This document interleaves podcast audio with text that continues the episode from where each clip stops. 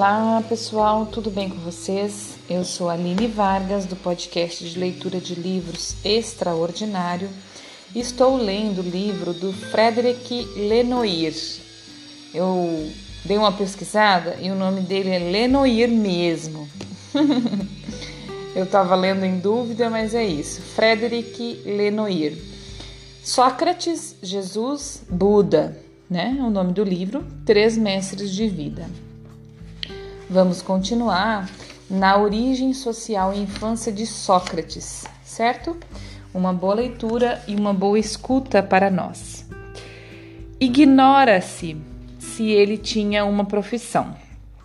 Talvez tenha se exercitado na exercitado na escultura, como o pai o que Diógenes Laércio deixa transparecer em vidas, doutrinas e sentenças dos filósofos ilustres.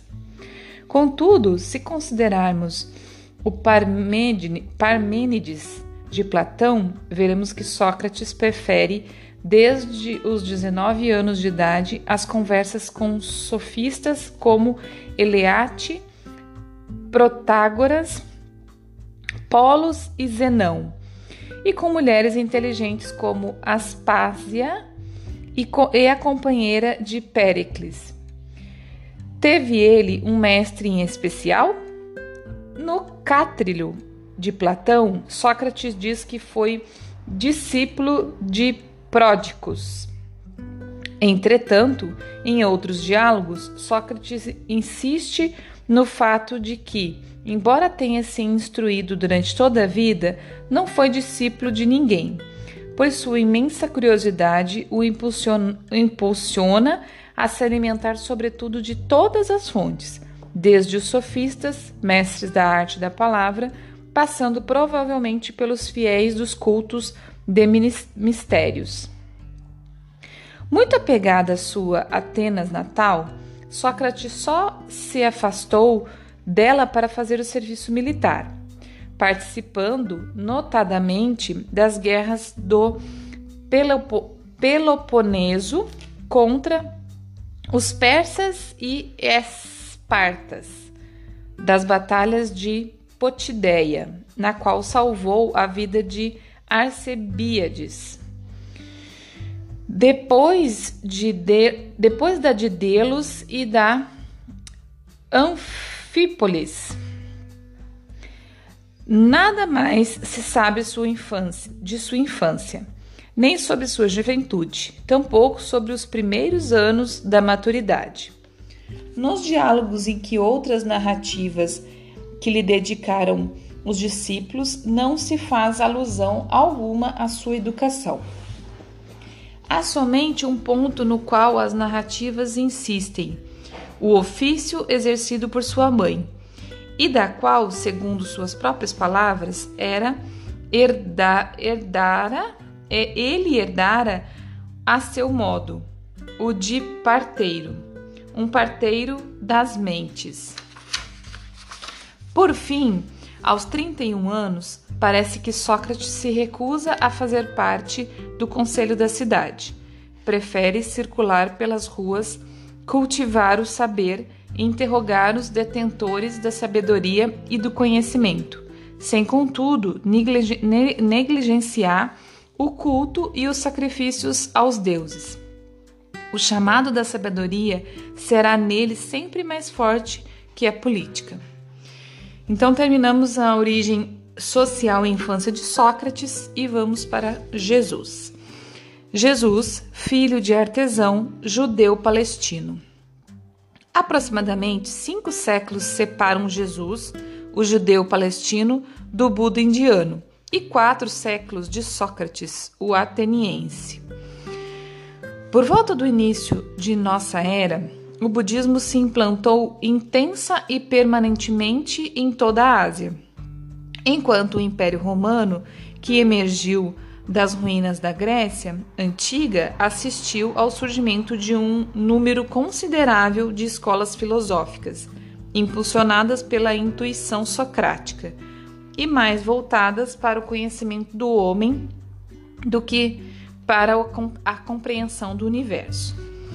Segundo as narrativas dos evangelhos de Mateus e de Lucas, Jesus teria nascido em Belém nos, último, nos últimos anos do reino de Herodes o Grande. O fato de ele ter morrido no ano 4 a.C. significa que os monges cristãos do fim da antiguidade, que elaboram, elaboram um novo calendário a partir do nascimento de Jesus, erraram em alguns anos. Segundo Lucas, seu pai, seu pai, seus pais, José e Maria, embora originário de Nazaré, cidade de Galiléia, foram a Belém, em Judá, para o censo organizado sob o reino de Quirino. Ora, sabemos também que este governou a região apenas até o ano 6 a.C. Assim, os historiadores consideram mais plausível que Jesus tenha nascido por volta de 5 ou 6 a.C. Não em Belém, mas em Nazaré. A indicação de Belém por dois evangelistas seria um embelezamento teológico destinado a ligá-lo à linhagem de Davi, segundo a tradição judaica, fundada na promessa de Javé: Eu construirei tua descendência a partir de ti. O Messias teria vindo dessa linhagem. Para os primeiros cristão, cristãos, todos originários do, juda, do judaísmo, esse elemento é capital. E Paulo não deixa de sublim, desculpa, sublinhá-lo em suas epístolas. Romanos 1:3. Nazaré, onde Jesus passou seus primeiros 30 anos, é uma povoação galileia de aproximadamente 2 mil habitantes, de larga maioria judaica. Uma povoação sem asperezas ou brilho, que nem mesmo é mencionada na Bíblia hebraica, no Antigo Testamento dos cristãos. Naquela época, a Palestina, conquistada por Pompeu em 63 a.C., está em crise. Ela sofre, hoje diríamos, de esquizofrenia, de religião judaica, de culta, cultura grega ela é ocupada por romanos que dando só um pouquinho, pessoal. Fui fechar a janela para diminuir o ruído aqui. É, ocupada por romanos que, dando aos seus habitantes certa liberdade de culto, tentam, mesmo assim, aculturá-los com os riscos de ferir suas crenças. Herodes Antipas por exemplo, um dos filhos de Herodes, o Grande, que governa Galiléia sob a autoridade dos romanos, decora seu palácio de Tiberíades, a nova capital, com representações de animais que chocam o mundo judaico. Além disso, inaugura essa cidade sobre um antigo cemitério, lugar impuro para os judeus. Por sua vez, Pilatos, o governador romano que condenara Jesus à pena capital, cunha, cunha moedas ornadas com varinhas de adivinho, adivinhos pagãos. Os impostos cobrados pelos romanos são muito pesados. Um verdadeiro clima insurreci, insurrecional castiga então a Palestina.